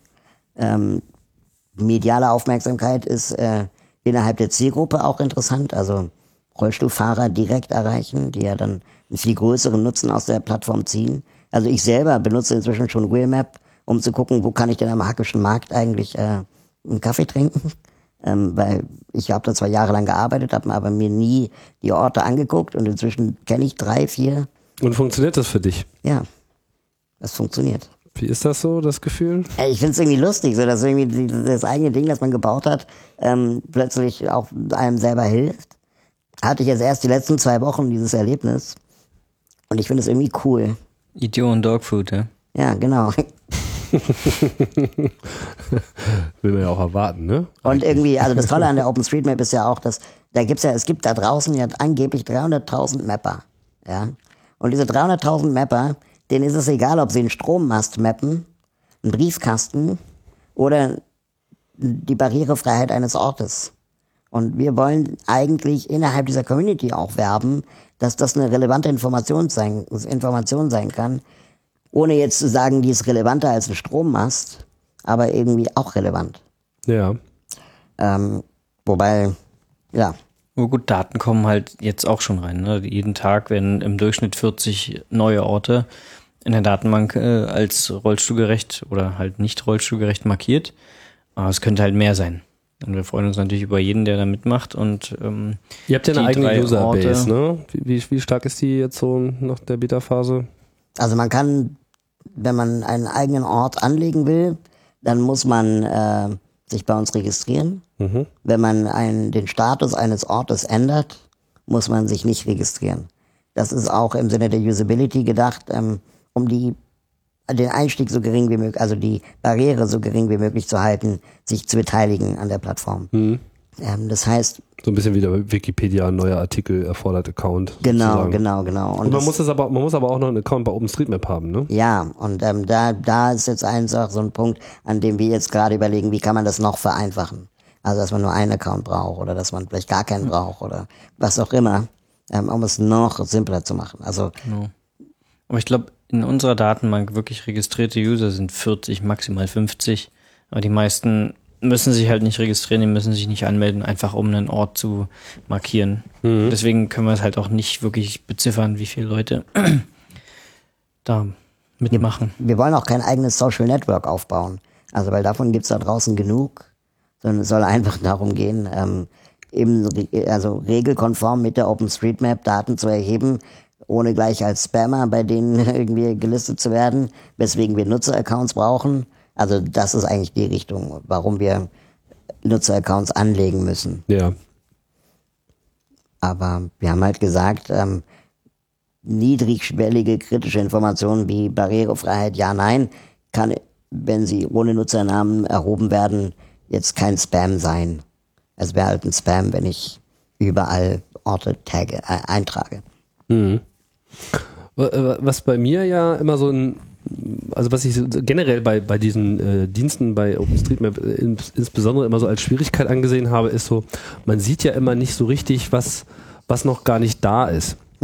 Äh, ja, also so, so dieses, was könnte man denn eigentlich noch erfassen, das, das bietet sich einem so nicht an, weil es eigentlich erst in dem Moment auftaucht äh, und sichtbar gemacht wird, wo es eben da ist. Gibt es da irgendwie Methoden, wie dem, was weiß ich, wie man so so eine Abschussliste, die man irgendwie vorgesetzt bekommt. Ich meine, manchmal wollen ja Leute auch, man könnte die Leute ja so quasi auf so einer Schnitzeljagd durch die äh, äh, Straßen äh, schicken, weißt du? Ja, Um einfach sozusagen die fehlenden Punkte abzuhaken. genau, das sind dann sogenannte Mapping-Partys, die äh, kann man initiieren, die werden auch initiiert. Wir sind, ähm, ich glaube, im November sind wir ähm, auf dem OpenStreetMap-Blog äh, ein Tagging-Projekt. Das heißt, da wird es dann darum gehen, dass äh, Menschen, die an der OpenStreetMap arbeiten, aufgerufen werden, ähm, Barrierefreiheit zu taggen. Also ist das sozusagen auch explizit dann das Genau, es gibt ja auch, Thema. genau, und es gibt auch die Möglichkeit, ähm, die OpenStreetMap auszudrucken ähm, und dann auf ein Klemmbrett praktisch durch die Stadt zu gehen und Orte praktisch mit dem Kuli in diese, auf dieses Papier zu schreiben, anschließend wieder einzuscannen und irgendjemand da draußen in dieser verrückten OpenStreetMap Community Welt äh, äh, wird dann diese Daten digitalisieren. Oder man selber, je nachdem. Da ist so ein QR-Code drauf und damit weiß sozusagen OpenStreetMap hinter welches Stück Kartenausschnitt das sozusagen hintergelegt wird. Und dann kann es halt jeder nehmen. Ne? Er nimmt sich das halt das kleine Gekritzel und sagt, ah, das ist ein Ort, er heißt so und so und kann es halt selber eintragen, ohne dass er jemals selbst vor Ort gewesen ist. Cool. Und wir waren halt, das ist das ähm, Interessante, wir waren vor ein paar Monaten in Girona bei der Straight State of the Map OpenStreetMap Konferenz 2010. Ähm, und das ist halt sehr, sehr interessant gewesen. Also das sind halt klassische OpenStreetMapper gewesen aus der ganzen Welt, die dann sich in Spanien in einem Konferenzraum trafen für drei Tage. Italien. Nee, Spanien. Girona, Ach, Girona. ja. Und Verona. Nee. Und ähm, dort haben wir äh, uns praktisch zum ersten Mal mit der OpenStreetMap Community auch äh, in Real Life befasst, sage ich mal. Sehr nette Menschen, die uns ein bisschen als, ähm, wie soll ich sagen, Jünger gesehen haben. Also die fanden es toll, dass neue Menschen dazu kamen, die jetzt keinen mega Nerd-Faktor äh, hatten. Menschen, die eine richtige Anwendung haben. Und, und, und, und die, ähm, die drängten uns dann auch äh, dazu, dass wir dann dort mal den Social Cause, also den, den sozialen Zweck von unserem Projekt äh, auch präsentieren und sollten dann da irgendwie innerhalb von drei Minuten eine Präsentation zusammenzimmern und die dann auch halten. Ähm, was dann auch sehr ähm, Das habt ihr auch gemacht. was wir dann noch gemacht haben, da haben wir dann Frederik Ramm kennengelernt. Und es ist halt sehr, äh, wie soll ich sagen, eine sehr nette, sehr liebevolle Community, die einfach die Zeichen der Zeit erkannt hat, zu sagen, es ist einfach wichtig, ein Pendant zu Wikipedia auf Kartenbasis aufzubauen. Und es ist egal, was wir taggen. Es ist einfach nur wichtig, dass man es kann, dass es geht und dass es möglichst alles geht. Und Open, äh, Wheelmap auf Basis der OpenStreetMap ist halt ein Fall, der, wie soll ich sagen, medial gut funktioniert. Ja, also das ist auch denen klar. So wie Haiti denen einfach gut äh, zugespielt hat, um die OpenStreetMap bekannt zu machen, Ja. spielt auch Wheelmap, ich sag mal im urbanen westländischen Raum, äh, den Medien gut zu und auch der OpenStreetMap. Ja, ist auf jeden Fall erkennbar und nachvollziehbar, was da sozusagen Ziel ist und Ja. wie man es macht. Bei CRE seid ihr jetzt auch. ist ja schon eine totale Mainstream hier.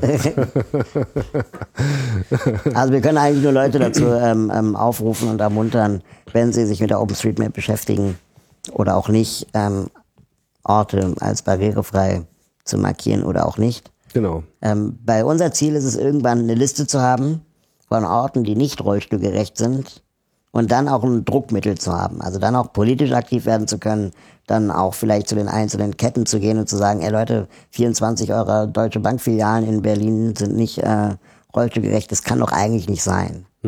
So, und dann einfach auch mal wirklich Argumente zu bekommen, die dann auch wirklich gecrowdsourced wurden. Weil Ja. wie oft wird man denn vertröstet, egal ob im Rollstuhl oder nicht, von irgendwelchen langweiligen Callcenter-Angestellten, die dann einfach sagen so, ja, wir arbeiten dran, ich gebe das weiter, wir kümmern uns drum, es tut uns leid, gehen Sie doch in eine andere Filiale. Also einfach Antworten, die einem nicht weiterhelfen.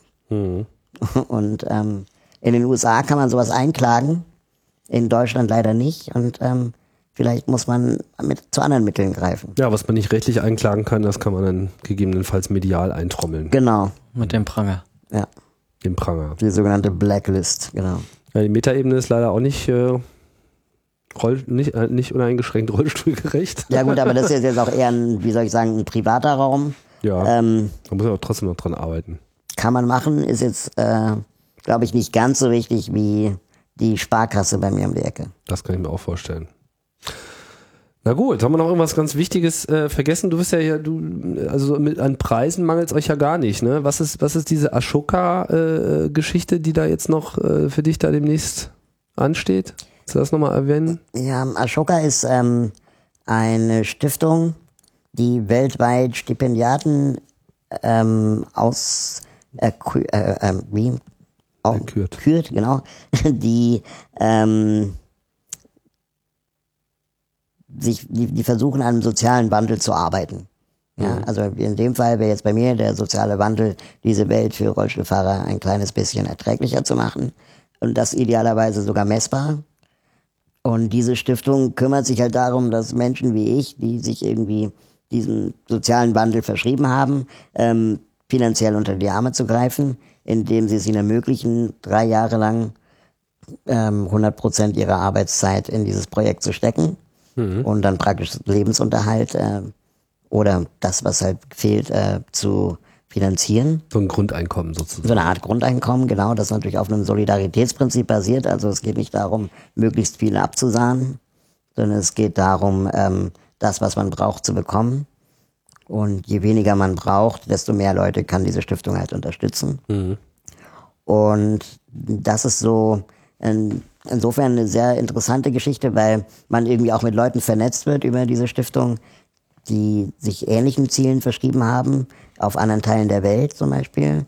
Ähm, und die sorgen halt für diese Vernetzung innerhalb der Leute. Und da sie von einer relativ großen Unternehmensberatung ähm, mehr oder weniger initiiert wurden vor Jahren, ähm, gibt es auch sehr große Kontakte nach oben oder gute Kontakte nach oben zu Unternehmen, Konzernen, die einem dann entweder auch über sogar Politikern, die dann einem entweder finanziell unter die Arme greifen, mit Daten unter die Arme greifen, mit Lobby unter die Arme greifen.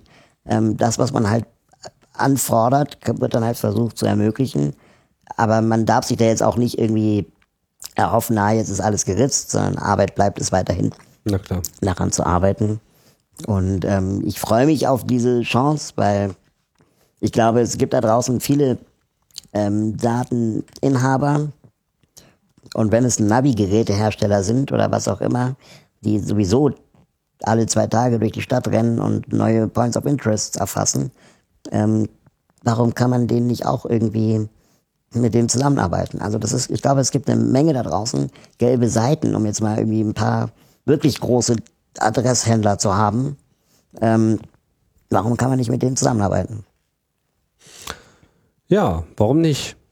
Ja, daran arbeiten wir. Und wer jetzt hier zugehört hat und der äh, noch ein paar Geodaten rumliegen hat, die vielleicht fürs Projekt relevant sein Unterm könnten. Teppich vielleicht noch. Genau, oder äh, irgendwelche Plattformen gerne äh, programmiert, die äh, sich unter Umständen hier mal mit einer Wheelmap-Applikation oder einer mobilen Webseite beglücken lassen.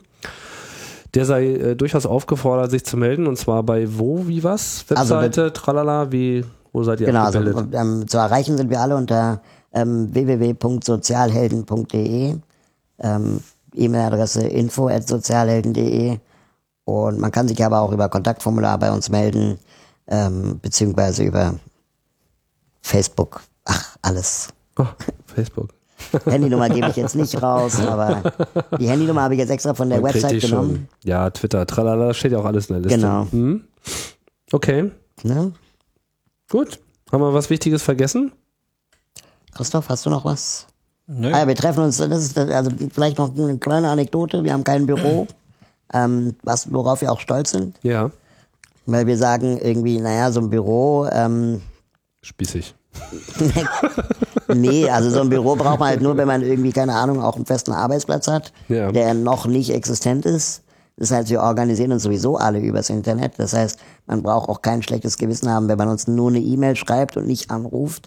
Es ist sogar das bessere Medium, weil wir einfach alle immer woanders sind und die E-Mail das einzige Beständige praktisch nach außen ist, über das man uns erreichen kann, das wir aber auch bearbeiten und pflegen und regelmäßig fast stündlich einsehen.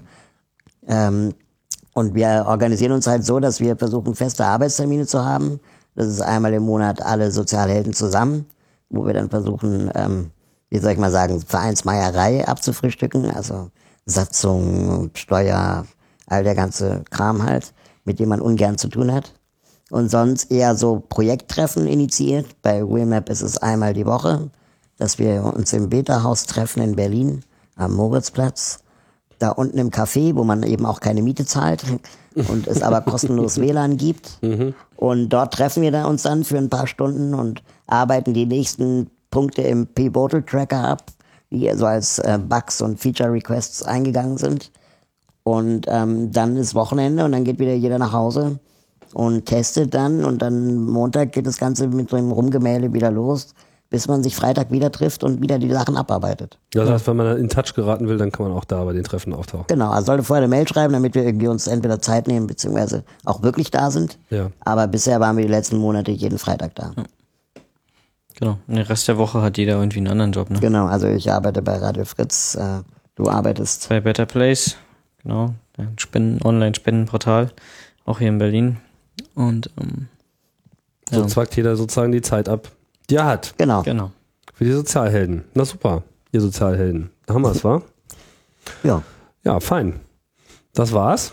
vielen Dank. Ja. Danke für die Einladung. Ja, danke fürs Kommen und fürs Schildern und so weiter. Und danke auch für die Anwendung. Ich finde es ja ähm, super, auch wenn ich jetzt so selbst äh, davon nicht betroffen bin. Andererseits merke ich halt auch immer wieder, das kann es einem ja dann auch ähm, ermöglichen, was weiß ich, wenn man jetzt irgendwie ein Meeting einberufen möchte, wo dann halt auch Leute im Rollstuhl einfach dabei sind, das ist ja dann irgendwie auch immer das Letzte, woran man denkt. Ja, genau. Ja, das ist äh, und und selbst wenn man dann halt dran denkt, dann hat man wiederum auch keine ba da also weil man ja gerade also die Erfahrung nicht hat und selbst wenn man den Laden kennt, eben einfach da auch die Scheibe vorm Hirn hat und einfach wie ja, weiß nicht, sind da jetzt Stufen am Eingang? Nimmt man nicht Keine wahr. Ahnung, nimmt man nicht wahr, ne? Man geht da einfach rein und, und, und, und dann ist man halt irgendwie drin. So, nee, ich hatte eigentlich keine Probleme da reinzukommen. Dann schaut man sich das halt irgendwie nochmal näher an und dann merkt man so, hm, naja, alles klar. Und da hinten die Klos, nochmal eine Treppe und keine Ahnung, oder enger Flur und enger Gang und Klos sind ja äh, eh meistens recht äh, platzsparend ausgelegt, nicht wahr? Was mir, was mir als Rollstuhlfahrer in solchen Situationen immer passiert, dass ich ähm, immer so, also für mich ist es so ein sehr unangenehmes Gefühl, wenn ich Menschen darauf aufmerksam mache, dass, ähm, also indirekt darauf aufmerksam mache, dass sie vielleicht da nicht dran gedacht haben. Also, verstehst du? Also angenommen, du würdest jetzt irgendwie ein Treffen organisieren und ich würde dich dann äh, zwei Stunden vorher fragen, ist der Ort rollstuhlgerecht oder nicht, dass du dann plötzlich so ein Schuldgefühl bekommst, weil du nicht dran gedacht hast. Was aber gar nicht meine Intention war, sondern meine Intention war eigentlich nur, welches, welchen Rollstuhl soll ich mitbringen, so ungefähr. Ja. Das kleine schwarze oder den großen roten. ja. ähm, und äh, das ist irgendwie, das sorgt irgendwie immer für Beklemmung. Das ist, äh, ist mir sehr unangenehm, da dann so eine Art Bittstellerfunktion zu haben, die auf der anderen Seite ein schlechtes Gewissen provoziert. Aber das ähm, ist leider so. Ja, und deswegen ist natürlich die, die Datenbank dann auch eine Hilfe. Genau. Wenn man sozusagen weiß, tralala. So sieht's aus. Fahrstuhl vorhanden, alles Genau. prima. Ja. Interessant vor allem. Ich hätte aber trotzdem gerne noch dieses äh, Super-Expert-Modus-Teil, wo ich dann irgendwie auch jeden Scheiß eintragen kann. Also ich meine, gerade so, so die Daten-Nerds, weißt du, so die, die, die, die Jäger und Sammler, die wir hier auch schon so ein bisschen angesprochen haben, die geben sich natürlich dann mit sowas äh, wie mit ist, ist rollstuhlgerecht, ist nicht rollstuhlgerecht. Ähm, weiß ich nicht, also da, da, da fühle ich mich nicht ausreichend herausgefordert. ja, ja, aber die können ja dann auch äh, direkt in der OpenStreetMap alles taggen. Ja gut, aber dann wird's halt wieder schwierig, äh, weil was ist dann so das richtige Tag? An der Stelle finde ich halt gerade sowas wie äh, Wheelmap wäre dann äh, für mich so der richtige Proxy, ja? Verstehst du, wo du sozusagen so die Komplexität der, der Datenspeicherung so weit umgebrochen wird, ähm, dass ich sagen kann, okay, ich kann jetzt hier auch noch diesen und diesen und diesen Aspekt auch noch mit reinbringen und die Software, die kümmert sich darum, dass das auch alles richtig in der Datenbank landet. Nicht, dass ich da noch irgendwas kaputt mache. Das ist ja auch mal so, ein, so eine Befürchtung, wenn man sich damit selten be beschäftigt. Ne? Aber bevor ich jetzt irgendwie so ein Casual-Game äh, im Bahnhof starte, weißt du, und mich da irgendwie nochmal mit 10 Minuten Tetris äh, beim Warten auf den Zug ähm, stumpf mache, dann kann ich ja auch irgendwie äh, so auf Datenspuren gehen und äh, hier nochmal ein bisschen, weißt du, Ich fände interessant, was die, erfassen und dann. Ja, da hast du recht. Ähm, daran könnte man noch mal denken. Wobei ich glaube, wenn man wirklich die Masse will, dann müsste man eher in so einen Foursquare-Modus rein. Also wo man sagt so, ich checke gerade hier ein und im Übrigen ist der Ort nicht rollstuhlgerecht. Oder ja, das wäre Ne, wohl also ja was für, für Foursquare selber. ich ne? benutze Foursquare wirklich, um ähm, kaputte S-Bahn-Aufzüge einfach in diesen Foursquare-Feed reinzukriegen. Ja, also dass die Leute, die das vielleicht lesen, ich bin inzwischen der Bürgermeister oder Mayor von S-Bahnhof Griebnitzsee, weil, weil er einfach ständig kaputte Aufzüge hat. Und ich meine, der Nächste, der dann dort eincheckt, der wird das dann, also der bekommt dann zumindest dafür einen, äh, einen Blick. Ich will ja nicht, dass er das, die, das Problem löst. Also du checkst nur- ein, um, um, um zu sagen, dass er fast schon nicht Genau. Geht. Ach so, verstehe. eigentlich Hacking schon fast, ne? Aber Ja, ja, irgendwie, ähm, vielleicht kann man so auch für Aufmerksamkeit ähm, sorgen. Ja, ich glaube, ich meine, allein schon so diese, diese, diese so, eine, so eine Statistik mit, wer, wer hat am meisten äh, rollstuhlgerechte äh, Orte äh, getaggt. Genau. Das, das wäre, glaube ich, schon mal so eine Herausforderung. Das hat ja bei der Wikipedia auch lang gehalten, so mit irgendwie, wie viele Edits hast du denn und so. Oder auch ähm, Facebook Places ist ja ein prima Tool, um da, wie soll ich sagen, Anzudocken. anzudocken, genau. Was ich noch interessant finde, ich habe gerade mein Diplom geschrieben zum Thema ähm, im Allgemeinen Menschen mit Behinderung in den deutschen Medien ähm, und habe mich da sehr viel mit Disability Studies auseinandergesetzt. Und dann neben dieser ganzen Gender-Frage, Usability. nee, Disability. Disability. Mhm. Das Disability ist ein Unterzweig der Gender Studies, wo es halt darum geht, okay, was ist Behinderung eigentlich? Ist Behinderung praktisch ähm, nicht, nicht behindert? Oder also wo fängt Behinderung an, wo hört normal auf? Ähm, oder nicht behindert? Das ist ja eigentlich nur Definitionsfragen. Ähm, und da habe ich ein sehr interessantes Zitat gelesen von einem ähm, Aktivisten aus den USA. Und der sagt, es gibt nicht die, die ähm, Bipolarität behindert, nicht behindert, sondern in seinen Augen gibt es nur die ähm, Aussage behindert und zeitweise nicht behindert. Das heißt, als Kind sind wir behindert, weil wir einen Vormund haben, weil wir klein sind, weil wir schwach sind, weil wir bestimmte Dinge einfach nicht können, weil die Welt zu komplex ist. Ähm, und als alte Menschen werden wir wieder behindert, weil wir schwach werden, weil wir vielleicht Rollator brauchen, weil wir krank werden, was auch immer. Und insofern geht es nicht mehr darum zu sagen, ja, nein, sondern es geht darum, ich habe das Glück, irgendwie 30 Jahre meines Lebens, 20, 40 Jahre meines Lebens, ähm, alles selbstständig zu können, aber davor und danach irgendwie brauche ich wieder Hilfe. Wird schon wieder knifflig, ne? Mhm. Und äh, das finde ich einen interessanten Gedankengang, gepaart mit ähm, der Aussage, dass auch Nichtbehinderte ein Recht haben, mit Behinderten zusammenzuleben. Das heißt, ähm, bisher ist es ja so in Deutschland, dass Menschen mit Behinderung eher verwaltet werden.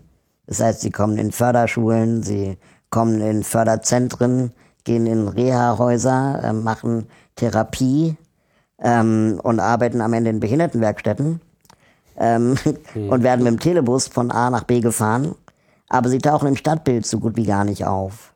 Und auch Menschen, die nur körperlich behindert sind. Also wir reden ja nicht nur von schwerst mehrfachbehinderten oder Menschen, die vielleicht erhöhten Förderbedarf haben, ähm, sondern es geht wirklich auch um Regionen in Deutschland, die noch nicht mal ländlich sein müssen, also auch Großstädte, wo das noch so betrieben wird, auch Berlin teilweise, die da aber schon relativ weit von weggehen, so dass ähm, ich einfach auch immer sage, auch Nichtbehinderte haben ein Recht, mit Behinderten zusammenzuleben.